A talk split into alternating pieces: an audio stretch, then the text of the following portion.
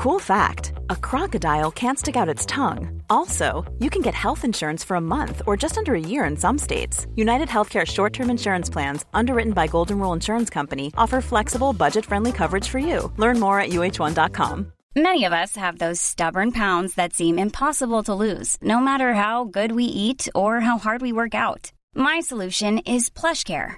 PlushCare is a leading telehealth provider with doctors who are there for you day and night to partner with you in your weight loss journey. They can prescribe FDA-approved weight loss medications like Wagovi and Zepbound for those who qualify. Plus, they accept most insurance plans. To get started, visit plushcare.com slash weight loss. That's plushcare.com slash weight loss. Donc on commence, squat, squat sauté. Ok. Euh, squat tu connais, sauf que cette fois on met une barre plus légère, juste 12 kg. Mais Attends, il faut que je saute avec la barre. Il faut que tu sautes avec la barre. Faut que tu sautes avec la barre. Donc tu descends, t'amortis bien, tu descends, tu restes 3 secondes en bas. Et après, explosif, le plus explosif possible, tu sautes le plus haut possible avec la barre sur les épaules. Tu bloques 3 secondes en bas et t'enchaînes des sauts comme ça. Je vais mourir. 4 séries de 8. Non, C'est mon quotidien depuis plus d'un an. Plusieurs fois par semaine chez le kiné, courir, charger la barre avec plus de poids, sauter, suer pour récupérer mon genou. J'en suis à ma troisième opération, après une rupture des ligaments croisés très jeune et puis des complications ensuite. Alors mon kiné essaie en permanence de me pousser à me surpasser pour atteindre le prochain objectif et avancer dans la rééducation.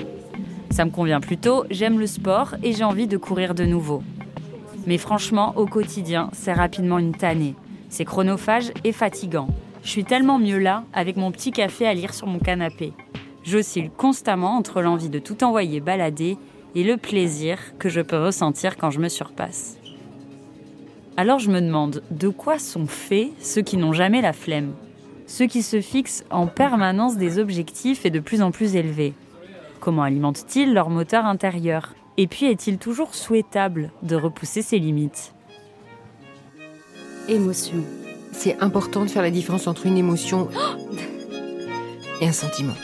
Émotion L'espoir, c'est quelque chose qui se fait à plusieurs, qui se vit à plusieurs. Oh, émotion Émotion J'apprécie particulièrement les moments où je vois que je, fais un peu rigoler. Enfin, j'ai l'impression que, que je compte. Émotion Quand je suis triste, je suis très triste. Quand je suis en colère, je suis très en colère. Mais quand je suis heureux, je suis aussi très heureuse. Émotion Émotion.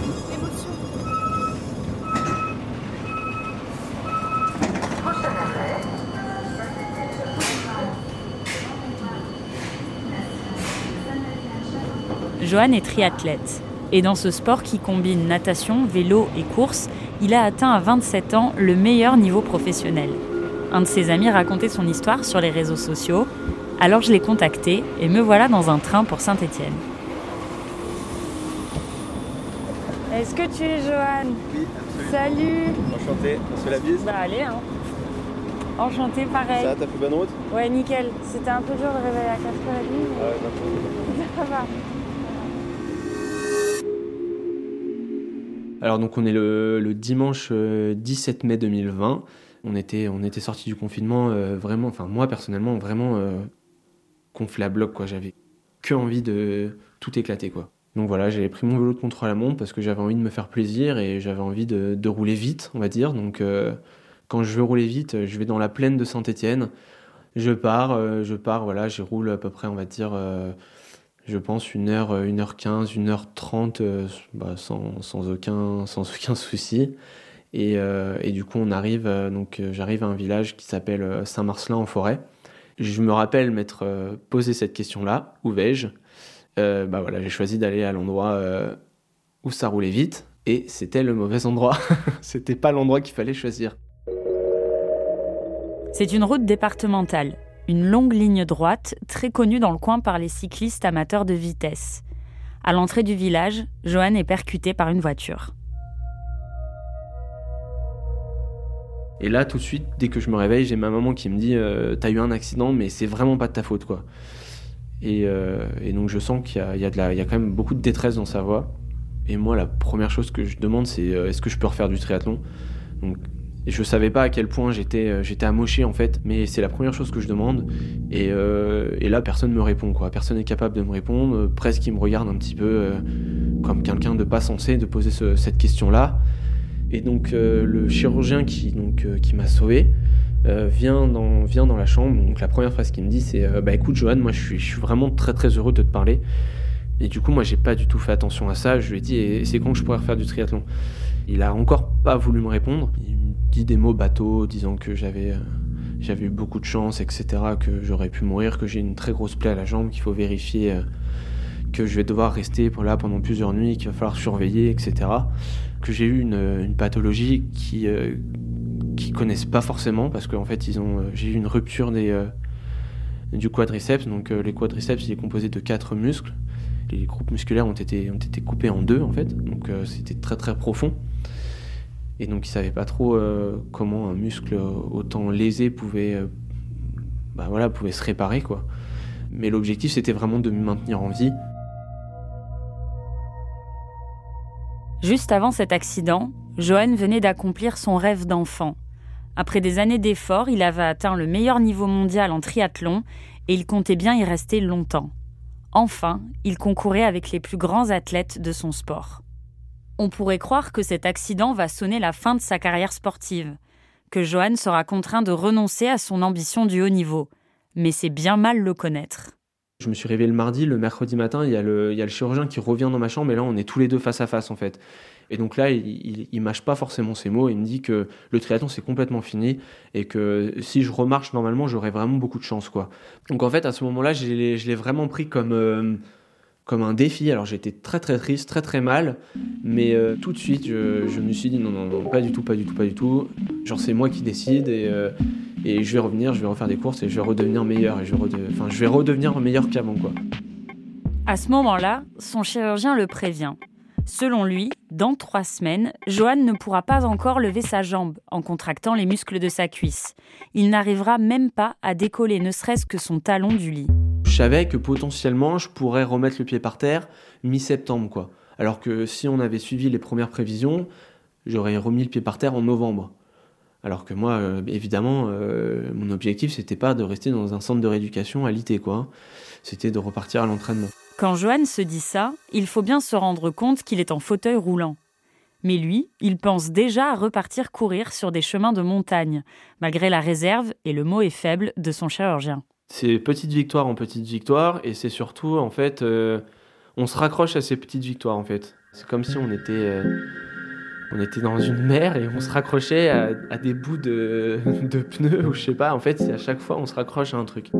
Des petites victoires comme se lever enfin de son fauteuil, marcher un peu plus loin que le jour précédent, soulever davantage de poids chez le kiné. En fait, j'étais tellement focus dans cet objectif-là de, de, revenir, cette soif, cette faim, c'est presque, presque maladif, on va dire. Je pense qu'en fait, euh, autant le chirurgien que les médecins, que les kinés qui s'occupaient de moi, ils ont, ils ont compris en fait euh, assez vite la personne que j'étais et euh, ils ont compris qu'ils ils pouvaient me stimuler comme ça, quoi. Donc en fait, je me comparais chaque jour et je voulais tous les jours faire mieux que la veille, en fait, mieux que la veille. Et, euh, c'est tant mieux, c'est tant mieux parce que moi je me suis euh, complètement pris au jeu. Et puis j'allais juste, j'allais juste leur, leur dévorer leur truc, quoi. Dévorer, quitte à se mettre en danger en dépassant constamment les limites fixées par ses soignants. Johan me raconte qu'un jour, alors qu'il est toujours en centre de rééducation, le kiné lui explique qu'ils vont essayer ensemble de faire plier son genou. Il le prévient Johan, tu me dis stop quand je te fais trop mal et on s'arrête, il n'y a aucun problème. Et donc il commence à pousser, il commence à pousser, et moi je dis pas stop quand j'ai mal, je dis pas stop, et en fait à un moment je suis tombé dans les pommes parce que parce que mon cerveau il a dit faut arrêter là, et euh, je me suis réveillé, je me suis mis à pleurer, et parce qu'en fait j'avais juste vraiment mal. Et donc là je me suis dit effectivement c'est euh, là t'as été plus loin que loin quoi, mais c'est la seule fois. Dans la pratique euh, j'ai été aux limites physiologiques, mais je voilà euh, voilà j'ai- je je pense que j'ai fait ce qu'il fallait quoi. Johan a régulièrement cédé à son envie d'aller plus vite, d'atteindre un nouvel objectif, même si cette étape arrivait bien trop tôt dans sa rééducation. Comme la première fois où il a craqué et il a renfourché de nouveau son vélo. Donc euh, j'attendais en fait d'avoir euh, le l'aval du chirurgien et, euh, et j'avais réussi la veille sur le vélo d'appartement. Donc je me suis dit si euh, j'ai réussi sur le vélo d'appartement, je peux le faire sur le vélo quoi. T'avais pas eu l'aval, quoi, encore. Alors non, j'avais pas du tout eu l'aval, ouais. et en fait, il se trouve que mon club euh, m'avait fourni, enfin, il nous fournit des vélos, et j'avais reçu ce vélo-là. Puis je voyais ce vélo-là qui était flambant neuf, et donc ça m'avait, euh, à un moment, ça m'a fait complètement envie, et j'étais tout seul à la maison, et euh, je me suis dit allez, c'est bon. Euh, donc du coup, j'ai- en deux secondes, j'ai pris un petit coup de speed, je me suis habillé, j'ai mis le casque, j'ai pris le vélo, et hop, je suis parti, euh, je suis parti quoi, sans vraiment euh, réfléchir.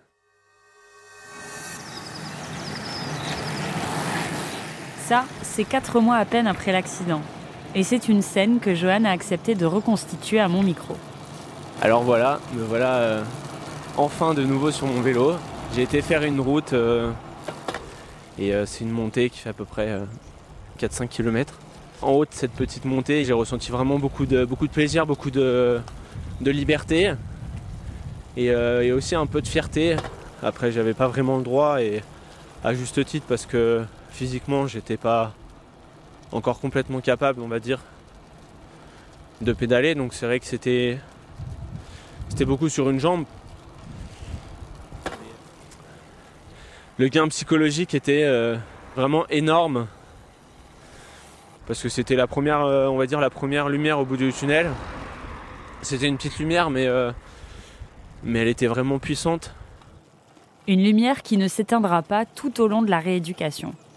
Johan m'a raconté une dernière étape importante et qui m'a paru complètement dingue. C'était trois mois après cette première sortie à vélo. Le nouvel objectif de Johan, c'est alors d'aller courir avec son chirurgien, dont il est devenu l'ami. La semaine avant, il m'avait euh, il m'avait dit bon bah c'est bon maintenant, allez, t'as le droit de faire des petits footings de 20-30 minutes, mais pas plus quoi. Donc il avait cette position de médecin donc euh, avec sa blouse blanche.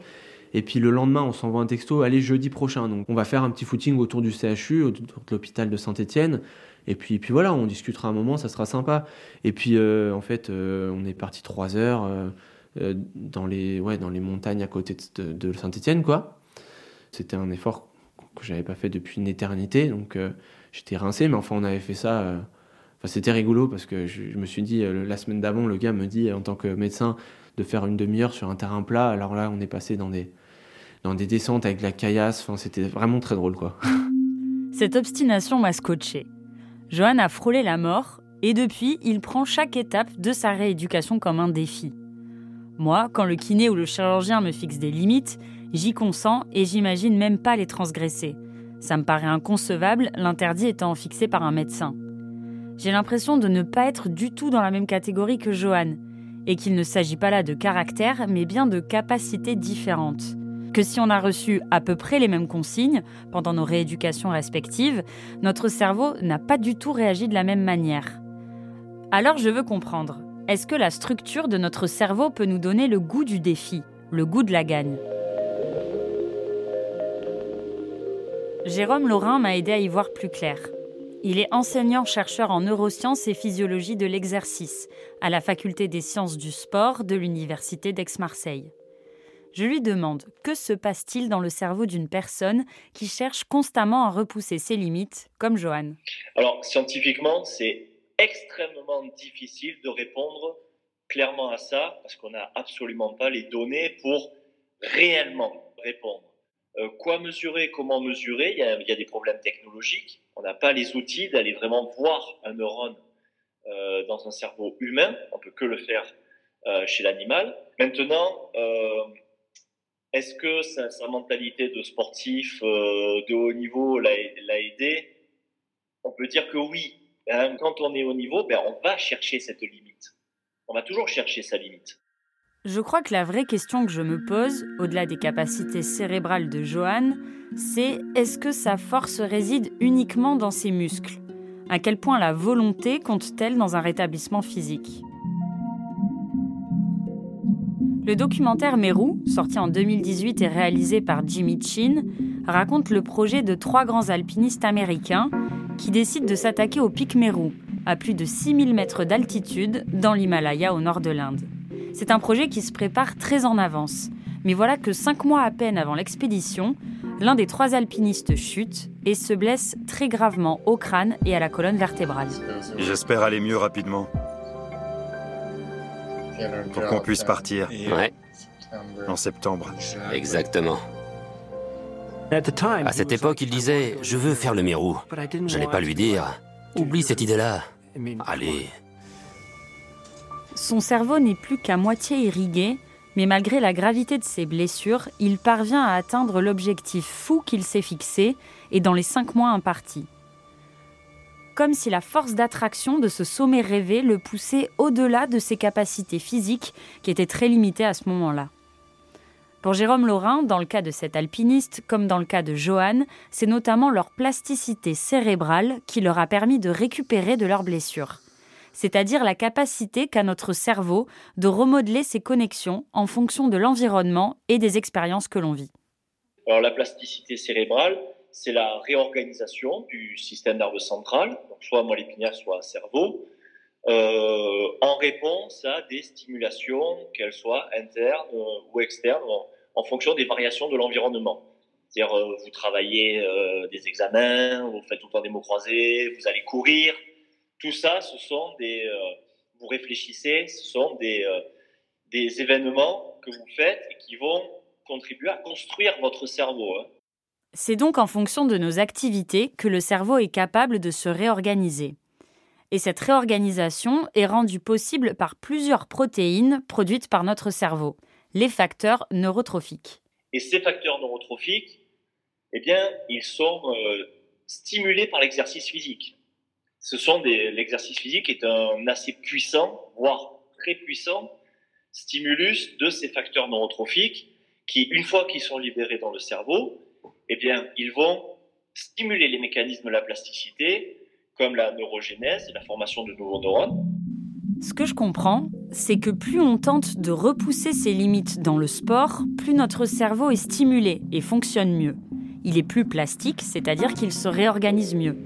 Et donc, plus on est sportif, moins c'est difficile de se remettre d'un choc physique, car notre cerveau, déjà habitué à l'effort et à la douleur, se montre plus souple. Comme celui de Johan après son accident, même si pour Johan, il ne s'agit pas seulement de plasticité cérébrale, puisqu'il est aussi doté d'un esprit de compétition exacerbé depuis qu'il est tout petit. Dans n'importe quoi, euh, n'importe quelle activité que, j'ai fait, je voulais être, euh, je voulais être, je voulais être le meilleur. Donc en natation, je voulais aller au jeu. Euh, en vélo, je voulais faire le tour. En triathlon, je voulais, je voulais aller au jeu, ou je, veux aller à Hawaï. Enfin voilà j'ai toujours eu cet état d'esprit, on va dire, euh, axé sur le, sur le top du top. Euh, voilà, donc euh, j'ai toujours eu des objectifs très très élevés, ouais. Nous n'avons pas tous l'esprit de compétition. Ce n'est qu'un moteur parmi d'autres. Mais Jérôme Laurin m'explique qu'on peut tous parvenir à aller bien plus loin que ce dont on se pensait capable par la force de la volonté. L'activation musculaire, elle dépend du cerveau. Donc on sait que dans des situations un peu extrêmes, eh ben on est capable d'aller recruter plus de motoneurones. Donc ça, ça passe par la volonté déjà. Et puis par l'entraînement, c'est important de jouer sur les deux tableaux. Faut pas choisir. Faut pas choisir entre ben non, moi je suis un intellectuel, moi je suis un sportif. En fait, euh, il y a un lien direct entre les deux. Et ça, c'est justement, c'est encore en cours d'étude, mais euh, il y a des premières preuves hein, euh, qui montrent que ben, c'est deux mondes qui sont complètement liés. Donc voilà, il y a quand même pas mal de preuves qui montre que l'exercice physique se dépasser est vraiment associé à une plasticité cérébrale bénéfique. Jérôme Laurin incite donc à se dépasser, mais tout en précisant que l'important est de rester dans la mesure, pouvoir s'arrêter, se fixer des objectifs réalistes. Je vous propose maintenant quelques secondes de pause avant de faire connaissance avec Dorit. Elle s'est surpassée au travail sans s'en rendre compte, jusqu'à y laisser sa santé physique et mentale.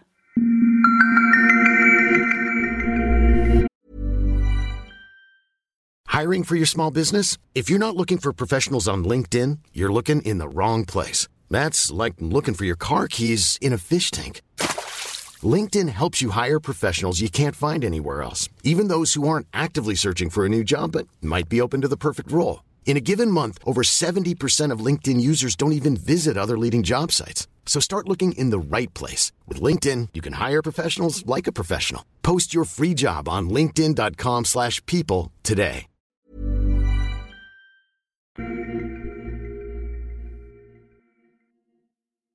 Au début, je suis à 3000%. C'est-à-dire que euh, je veux me montrer sous mon meilleur jour. Dorit a 20 ans. Elle vient de décrocher son premier job dans le sud de la France. Pour elle, à ce moment-là, être embauchée est un impératif urgent. Après un conflit familial important, elle a besoin d'argent pour prendre un appartement seule. Elle déniche un CDI dans une boutique du centre-ville de Nice. Je suis prête vraiment à tout, donc euh, tout ce qu'elle va attendre de moi, euh, la responsable, euh, bah, je vais le faire en fait. Donc elle me montre comment on fait de la vente, je fais comme elle, elle me dit qu'il faut insister plus auprès des clients pour vendre des produits, je le fais. Elle vient me voir pour me dire bah là ça serait peut-être bien que tu fasse plus de résultats sur tel ou tel produit par rapport à notre objectif, il n'y a aucun souci. Au contraire, tu vas me demander d'en faire 3, je vais t'en faire 7. Obtenir cet emploi lui permet de sortir la tête de l'eau. Et elle se sent rapidement très reconnaissante envers sa responsable. Donc j'ai envie d'être comme elle ça devient assez vite un peu euh, mon, modèle, mon, exemple, mon mentor. Et euh, je me dis, il faut vraiment que je m'inspire d'elle pour arriver à être au niveau de l'entreprise parce que euh, bah, c'est la meilleure en fait. La responsable du magasin crée des tensions entre Dorit et ses collègues, alors qu'elles s'entendent toutes très bien en dehors du travail. Certaines ont même été témoins au mariage de Dorit. Mais au quotidien, cette responsable les pousse en permanence à se dépasser les unes les autres. Très concrètement, elle euh, nous dit quand on arrive, on a tant de pourcents sur le mois à accomplir. Pour l'instant, on en est à euh, la plupart de l'objectif rempli. Merci à telle personne, c'est grâce à toi. Par contre, vous, vous êtes à la traîne, réveillez-vous, prenez exemple sur cette personne. Euh, peut-être d'ailleurs que tu peux les conseiller. Combien de fois à ce moment-là, moi, ça m'arrive de faire une vente à, un client et d'avoir ma collègue qui vient énervé me voir et qui me dit mais c'est mon client, c'était mon client. Mais c'est quelque chose où on était conditionné, on a été entre guillemets éduqué comme ça professionnellement dans cette compétition extrême qui fait que euh, si ma collègue estime que euh, le client, c'est elle qui lui a dit bonjour, qui lui a proposé quelque chose, etc. Elle va m'attendre à côté de la caisse. Et en fait, le signal, c'est euh, dégage, je prends ta place parce que la personne qui euh, fait la queue derrière, c'est pas pour toi, c'est mon client, c'est pour moi. C'est comme ça que ça se passe. Dorit me raconte comment elle s'est retrouvée embarquée dans cette spirale obsédante, alors qu'en commençant cet emploi, elle trouvait cet esprit extrêmement stimulant on a le tableau d'objectifs qui est affiché dès le départ avec explication hein, de la responsable qui dit bien que euh, il faut être au niveau, que euh, alors évidemment on est dans une entreprise qui te vend euh, la compétition comme quelque chose d'extrêmement stimulant. On te parle de défis, on te parle de challenge, on te parle de motivation. Dorit excelle rapidement en se pliant aux exigences de sa manageuse. Un midi, cette dernière la convoque seule et sans que ses collègues puissent l'entendre. Elle me dit, tu sais, en ce moment, c'est toi la meilleure vendeuse de France. C'est toi la meilleure vendeuse du réseau. T'es là depuis même pas trois mois. C'est ton premier boulot. T'as jamais rien vendu de ta vie. Et tu dépasses toutes les personnes sur le réseau national, etc., etc. Donc, je suis fière, mais forcément, derrière, ce qui arrive, c'est, ça me fait plaisir, puis rapidement, ça me met très mal à l'aise, et euh, je me rends compte assez vite que c'est un cadeau empoisonné, parce que, euh, en fait, c'est pas parce que euh, je suis arrivée meilleure vendeuse de France que je peux me permettre de me relâcher et qu'il y a moins de compétition. La compétition reste entre mes collègues, et il y a toujours des résultats qui sont attendus, qui finalement en plus sont de plus en plus hauts. Le système ne change pas, au contraire, ça s'empire parce que c'est toujours t'es mieux ou t'es moins bien qu'eux. Ce cercle vicieux entre dépassement de soi, compliments et difficulté à répondre au prochain objectif, toujours plus ambitieux, je l'ai retrouvé dans les publications de Marie-Claire Villeval. Elle est directrice de recherche au CNRS, reconnue internationalement pour ses travaux en économie expérimentale et comportementale. Elle a écrit de nombreux articles sur la compétition au travail et je l'ai rencontrée dans un café du centre de Lyon. Personnellement, j'ai commencé à m'intéresser à, la compétition euh, parce que, par formation économiste du travail, et euh, dans le monde du travail, bien évidemment, les comportements de compétition sont, très importants. Euh, tant du point de vue compétition entre les entreprises, mais également compétition entre les individus.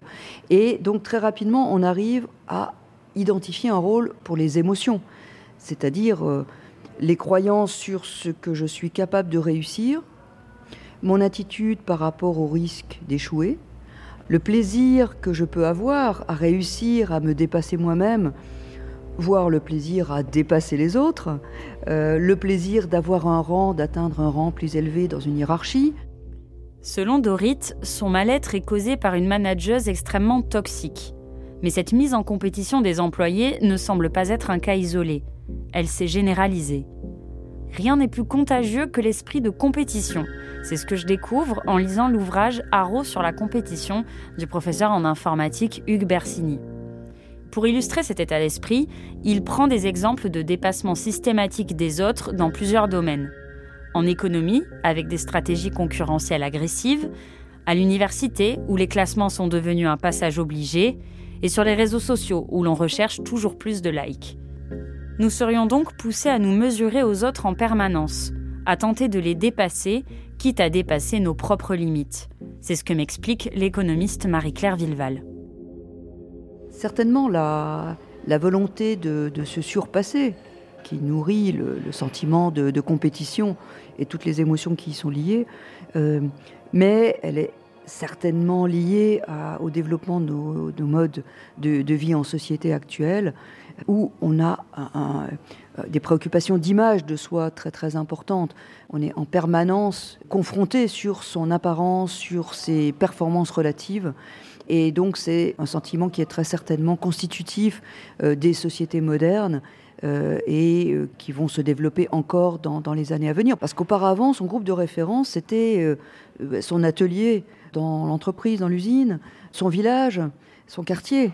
Mais maintenant, les groupes de référence peuvent être recherchés dans le monde entier. Donc on peut identifier les gens qui sont les, les, plus performants dans le monde entier et, poser finalement euh, le défi à chaque salarié de potentiellement être comparé avec les meilleurs euh, sur la planète et non plus les meilleurs dans son, dans son atelier. Donc en élargissant le groupe de référence, eh bien, on rend la compétition de plus en plus euh, vive en fait. Notre rapport au travail a changé. Pour l'économiste, c'est depuis les années 80-90 quand les systèmes de ressources humaines ont misé sur un dépassement constant des salariés. Des objectifs toujours plus chiffrés, contrôlés à l'aide de logiciels, des horaires rallongés et des ambitions parfois démesurées. C'est d'ailleurs ce que l'on a pu voir dernièrement quand Elon Musk est arrivé à la tête de Twitter. Il s'est empressé de supprimer le télétravail et d'imposer à ses salariés minimum 40 heures de travail par semaine sous peine d'être virés. Et donc nécessairement, pour gravir les, échelons, pour réussir, euh, on est de plus en plus placé en situation de compétition, à nouveau euh, compétition avec soi-même ou compétition avec les autres. Et donc on cherche de plus en plus à se comparer à autrui euh, de façon à essayer de se situer dans une échelle. L'individu est en permanence en train de se comparer, pas forcément parce qu'on aime être le premier, mais en tout cas parce qu'on a très peur d'être le dernier. On n'aime pas être dans les derniers de la classe ou dans les derniers de la distribution. Selon l'économiste, nous fonctionnons de plus en plus au compliment, à la valorisation, à la promotion, à la mise en concurrence avec nos collègues. On l'a vu quand Dorit est devenue meilleure vendeuse de France. Cela peut être perçu comme un jeu galvanisant. Marie-Claire Villeval m'a d'ailleurs expliqué que ce sont les mêmes circuits neuronaux qui sont stimulés quand on est valorisé par un supérieur et quand on perçoit une rémunération monétaire. Et cela peut être dangereux, ces comportements de dépassement au travail nous font régulièrement frôler l'addiction le plaisir de réussir une compétition, euh, les neuroscientifiques en parlent très bien, c'est lié à euh, tout le circuit de la, récompense dans, le cerveau. Réussir une compétition, c'est atteindre une récompense, que ce soit une récompense monétaire ou non monétaire en termes d'image. Donc cela génère ces comportements addictifs où on a besoin, pour retrouver le même plaisir, donc consommer davantage, comme une drogue. Donc on travaille de plus en plus pour reproduire ce plaisir dans notre cerveau. La sensation d'être drogué, c'est exactement ce que m'a décrit Dorit au sujet de cette première expérience professionnelle.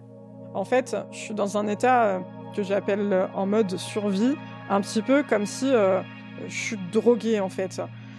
Je suis un peu vaseuse, je suis un peu un peu absente en fait. C'est comme si euh, mon corps est là, mon esprit euh, n'est plus là et euh, je fais les choses parce que je dois les faire, mais je suis même anesthésiée en fait. J'ai plus vraiment d'émotions, j'ai plus trop de, de ressenti et je subis clairement l'expérience, je subis la culture d'entreprise. Ce système l'épuise rapidement et commence à avoir des conséquences sur sa motivation. Je ressens de la lassitude assez vite. Et euh, je ressens aussi une lutte par rapport à la rivalité que la responsable essaye d'installer entre euh, mes collègues et moi, parce que euh, bah, forcément, j'arrive, j'ai des résultats sans prétention aucune, je le sais, qui sont très bons.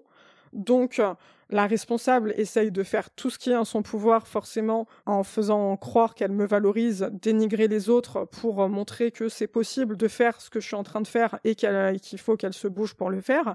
Donc euh, ça me fatigue de plus en plus. Et euh, tu sais plus quoi penser en fait quand tu es dans cette situation-là. Tu te dis mais est-ce que c'est normal ou pas? Et euh, j'ai assez vite choisi le camp de bah en fait non j'aime pas cette mentalité là j'aime pas les valeurs euh, j'aime pas la façon de, se comporter de la personne et en fait finalement on se ligue assez vite alors pas contre la responsable mais contre le système Dorit a de plus en plus de mal à mettre à distance la pression et les objectifs quasi impossibles à tenir.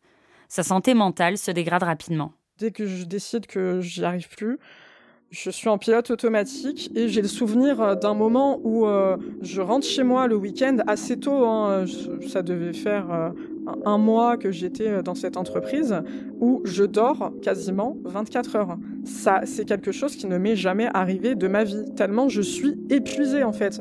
Et c'est même pas tant physique, c'est vraiment mental. C'est que psychiquement, je suis épuisée.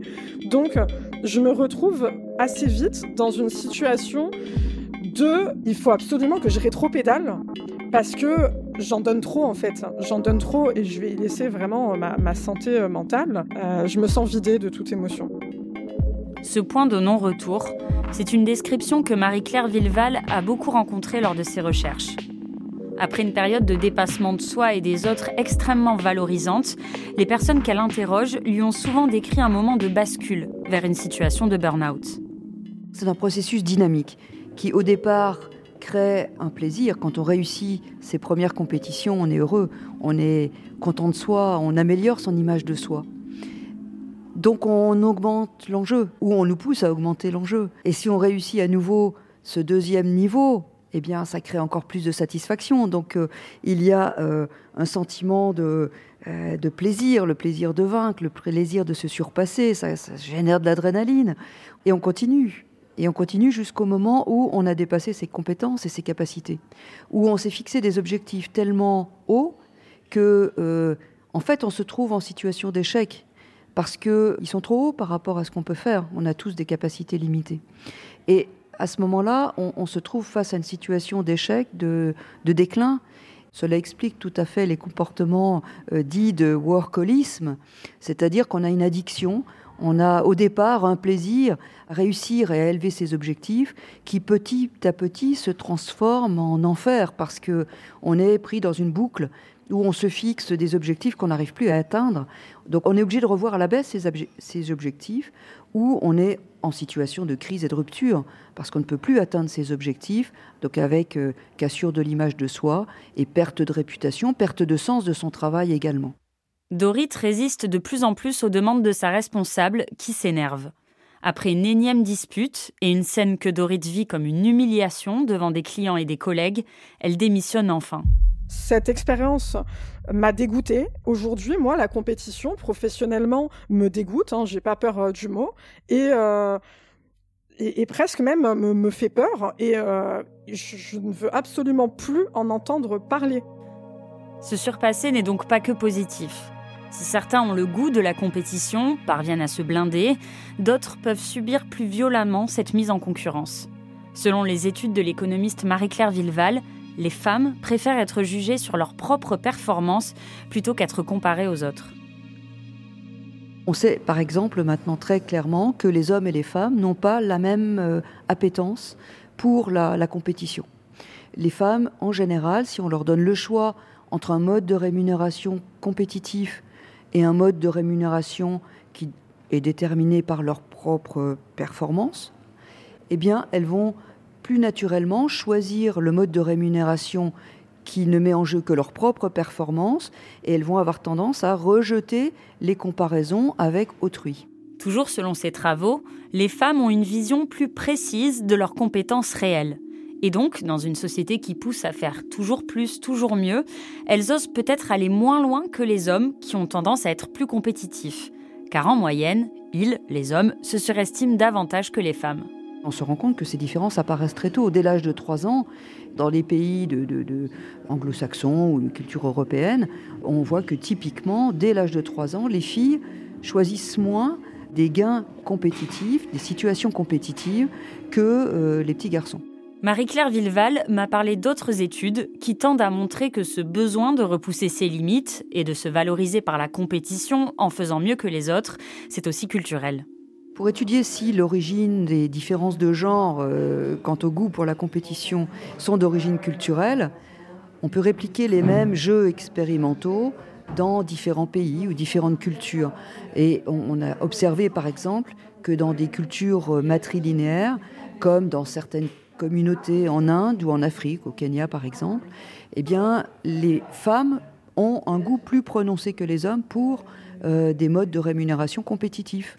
Donc on inverse les résultats dans ces communautés par rapport aux résultats qu'on va trouver euh, dans les pays européens, euh, dans des pays asiatiques ou dans des pays ou aux États-Unis par exemple. Donc le goût pour la compétition a des origines à la fois culturelles et biologiques. On peut penser que la dimension culturelle l'emporte, mais dans l'état actuel des connaissances, on ne doit pas rejeter une origine biologique également, hormonale, aux attitudes face à la compétition. Dans nos sociétés occidentales, les femmes ont moins d'appétence pour la compétition, ce qui peut les priver aussi des avantages qu'il y a à se dépasser. Se comparer en permanence euh, aux autres euh, est source de confirmation de sa, de sa personne. C'est une source de, reconnaissance de, de l'individu dans la société. C'est une source de reconnaissance de son rôle dans la société. Bien que Dorit ait souffert de la pression et de la compétition, elle a réussi à garder une part de positif de cette expérience professionnelle. Elle a appris à se connaître, à savoir ce qu'elle voulait et ne voulait pas. Et elle en a pris conscience dès qu'elle a commencé à chercher un autre emploi. J'ai failli tomber mille fois dans des, euh, dans des entreprises comme ça, qui du coup te vendent une carotte en te disant euh, ton salaire, ça va être euh, tes performances. Donc, du coup, ton intérêt, c'est d'être meilleur que les autres, de faire toujours plus, etc., etc. Et si j'y suis pas allée, c'est grâce à cette expérience-là. Donc ça m'a permis de filtrer. Et cette expérience m'a permis aussi ça, de me dire, bah en fait c'est faux, c'est faux, je suis pas la meilleure, ce que je fais c'est pas formidable, il faut redescendre. Donc plus tôt ça arrive, plus tôt je suis préparée à gérer la pression, à rejeter ce qui ne doit pas l'être, à me faire respecter, à me dire que j'ai de la valeur, que je ne mérite pas ça, à mettre des limites. Des limites à trouver aussi chez les sportifs de haut niveau, tant le mal-être semble généralisé chez les athlètes. Dans une étude parue en 2010 dans le journal Sciences et Sport et menée dans le département médical de l'INSEP, 58% des sportifs de haut niveau interrogés présentaient des difficultés psychopathologiques. Pour quasiment la moitié des 470 athlètes sondés, il s'agissait de troubles anxieux généralisés. C'est de la fatigue accompagnée d'irritation, de difficultés à dormir et à se concentrer. Et ça peut aller jusqu'à la phobie sociale ou le stress post-traumatique. Après cette étude, la plupart des sportifs ont bénéficié d'un suivi psychologique. Johan aussi a recouru à un suivi psychologique pendant sa rééducation. S'il a traversé des moments difficiles, il n'a jamais lâché son rêve. Retrouver le sport de haut niveau, porté par sa famille, qui valorise tout autant que lui ses exploits. Par volonté, Johan a explosé toutes les attentes du personnel médical. Il a désormais récupéré son meilleur niveau ce qui lui a permis de concourir de nouveau en 2022 au championnat français. Joanne m'explique que s'il s'autorise à écouter cette petite voix intérieure qui le pousse en permanence, c'est parce qu'aujourd'hui, Après des années d'entraînement, il connaît ses limites mieux que personne. Je pense savoir ce que je peux faire et ce que je peux pas faire. Alors effectivement, euh, partir courir 3 heures sans avoir mangé, c'était certainement pas la meilleure idée du monde. Alors hormis, euh, bien sûr, il peut toujours arriver quelque chose, mais, euh, mais sur l'activité en elle-même, je savais que je ne mettais pas mon intégrité physique en jeu. Je pense que c'est complètement de l'instinct de survie. J'ai vraiment vu ça comme, comme une situation de vie ou de mort, vraiment. J'étais vraiment... pour moi, c'était un truc de vie ou de mort, vraiment. Si je réussissais pas, je mourrais. Cette envie de se surpasser, elle est, euh, elle est valorisante en fait. Parce que voilà, on, sait qu'on est capable de, de, faire ça. C'est bah voilà, ça qui nous valorise. D'autres gens, ça sera euh, d'autres réussites, etc. C'est voilà, il y a, y a d'autres façons de s'estimer, on va dire, mais, pour, pour moi, c'est ça. Johan me donne de l'espoir. Si aller au bout de ma rééducation n'a jamais été une question de vie ou de mort, il n'empêche que c'est un moteur qui ne m'a pas quitté pendant des mois. Chaque semaine, j'allais plus loin que ce dont je m'imaginais capable. J'ai aussi appris à reconnaître ce moment de bascule. Quand s'arrêter avant d'aller trop loin. Ces dernières semaines, je n'avais plus envie d'aller chez le kiné, car je m'estimais capable de reprendre tous les sports que je voulais. Et au moment où je termine cet épisode, le chirurgien vient de me confirmer que oui, ma rééducation est bien terminée, trois mois avant ce que j'espérais. Alors, est-ce qu'on est tous et toutes capables de se dépasser? Je pense que oui, chacun à sa manière et à condition que ce ne soit pas imposé. Je n'aurais pas eu l'abnégation de Dorit dans un emploi où je ne m'épanouis pas. Je n'ai pas la force mentale et les capacités physiques de Joanne, mais je sais aujourd'hui que je peux me dépasser, à mon niveau. Ce que j'ai compris en les écoutant, c'est que se dépasser, repousser ses limites, c'est à la fois dans le corps et dans le cerveau. Que plus je me fixe des objectifs, plus j'arrive effectivement à progresser. Rencontrer Joanne et Dorit, ça m'a permis de me rendre compte pourquoi j'ai autant persévéré et repoussé mes limites pendant cette rééducation. Pas pour impressionner les autres, non, juste pour moi. Car si l'on se fixe des objectifs auxquels on s'accroche, parfois si fort, c'est souvent pour se prouver sa valeur à soi-même.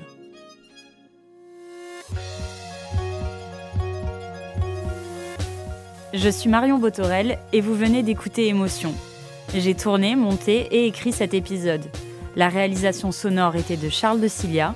Vous avez entendu les voix de Joanne, Dorit, Jérôme Laurin et Marie-Claire Villeval. Vous pourrez retrouver toutes les références citées dans l'épisode sur notre site. Léna Coutreau est la productrice d'Émotion, accompagnée d'Elsa Berthaud. Merci pour votre écoute. Retrouvez Émotion un lundi sur deux, là où vous aimez écouter vos podcasts.